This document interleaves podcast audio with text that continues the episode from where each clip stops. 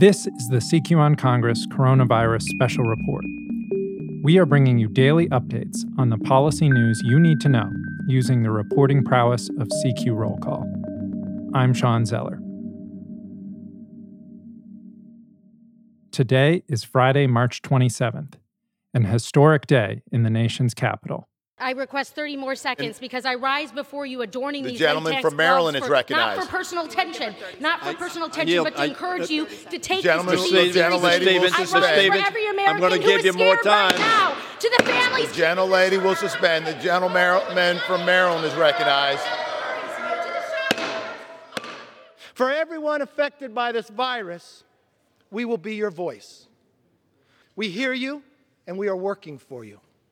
The sooner you come, the shorter my remarks will be. The motion is adopted. What passed was a rescue package for desperate American workers and businesses. $2.2 trillion will begin flowing within the next few weeks. The bill passed by voice vote, despite the objections of one lawmaker, Kentucky Republican Thomas Massie. Mr. Speaker, I came here to make sure our republic doesn't die by unanimous consent in an empty chamber, and I request a recorded vote. A recorded vote is refused. I object on the basis that a quorum is not present and make a point of order that a quorum is not present. The chair will count for a quorum. Counted for a quorum. A quorum is present. President Trump blasted the lawmaker earlier today, saying he should leave the GOP. And at 431, the president signed the aid package. I've never signed anything with a T on it. Good, I wanted that to be a nice signature. Was- The magnitude of the pandemic's impact sinks in further every day. America now holds the dubious distinction of having the most infections in the world, topping 90,000. New York, the U.S. epicenter, has more than half of those cases, and about a third of the nearly 1,500 Americans who've died were New Yorkers.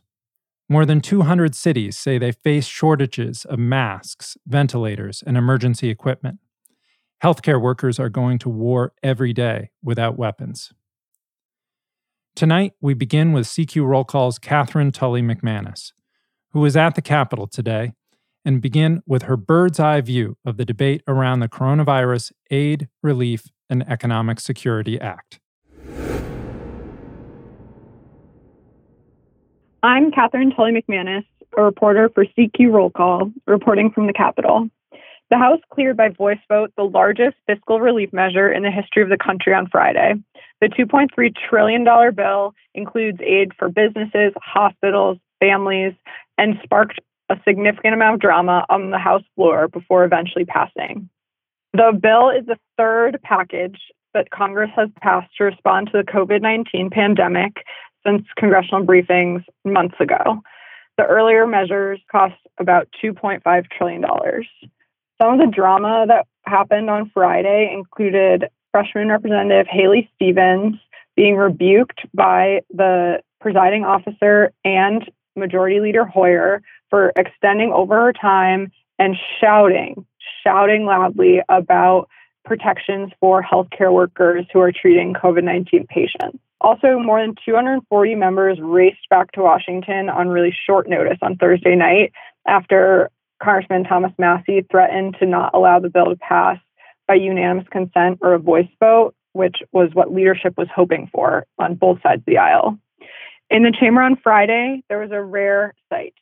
Republican leader Kevin McCarthy and Speaker Nancy Pelosi teamed up to try to convince Massie to not force a recorded vote where all members would be tallied for or against the bill. The three lawmakers huddled in the chamber off to the side for a long time, and reporters were leaning over the edge of the press gallery to keep an eye on this fascinating conversation that matched up Pelosi and McCarthy together. By the end of the conversation, Massie had tweeted out that he would still request a recorded vote, which would force many more members to be present.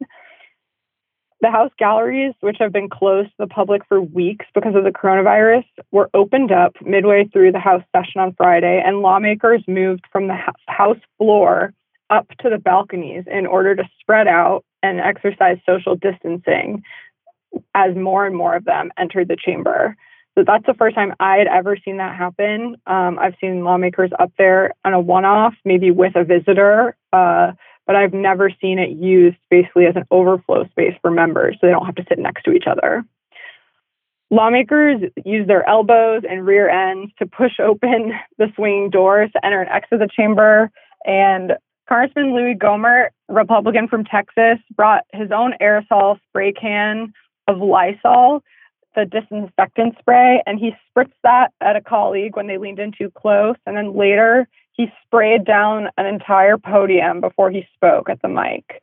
Enough lawmakers were able to scramble to Washington to override Massie's request for a recorded vote and to send the bill to the president's desk by voice vote.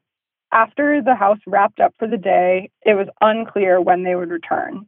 Majority Leader Steny Hoyer told reporters, I don't know the answer to the question of when we're going to come back. President Trump signed the bill into law earlier today.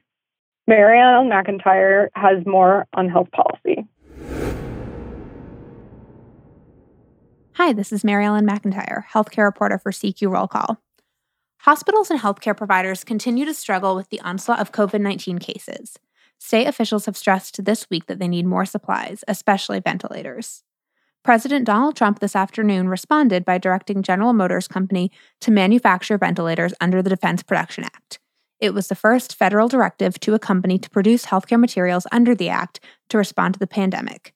President Trump had invoked it several days ago. The directive comes after Trump took to Twitter earlier today to urge both GM and Ford to produce the materials. This is all somewhat of a reversal from Thursday night when Trump questioned in an interview with Sean Hannity on Fox News why New York would need 30 or 40,000 ventilators as Governor Andrew Cuomo has called for. With President Trump's signature of the latest measure to respond to the pandemic, hospitals are poised to receive billions of dollars provided by Congress to help in their response to the pandemic. It will also provide $16 billion to the national stockpile for medical equipment, which could help the federal government acquire additional materials. Before signing the bill at the White House on Friday afternoon, Trump said he would make an additional announcement Friday evening about deals to make additional masks, ventilators, and other equipment. So stay tuned to CQ Roll Call for more on that. Now, Sean, back to you. That's all from CQ on Congress Coronavirus Special Report. From all of us at CQ Roll Call, I'm Shawn Zeller. Thank you for listening.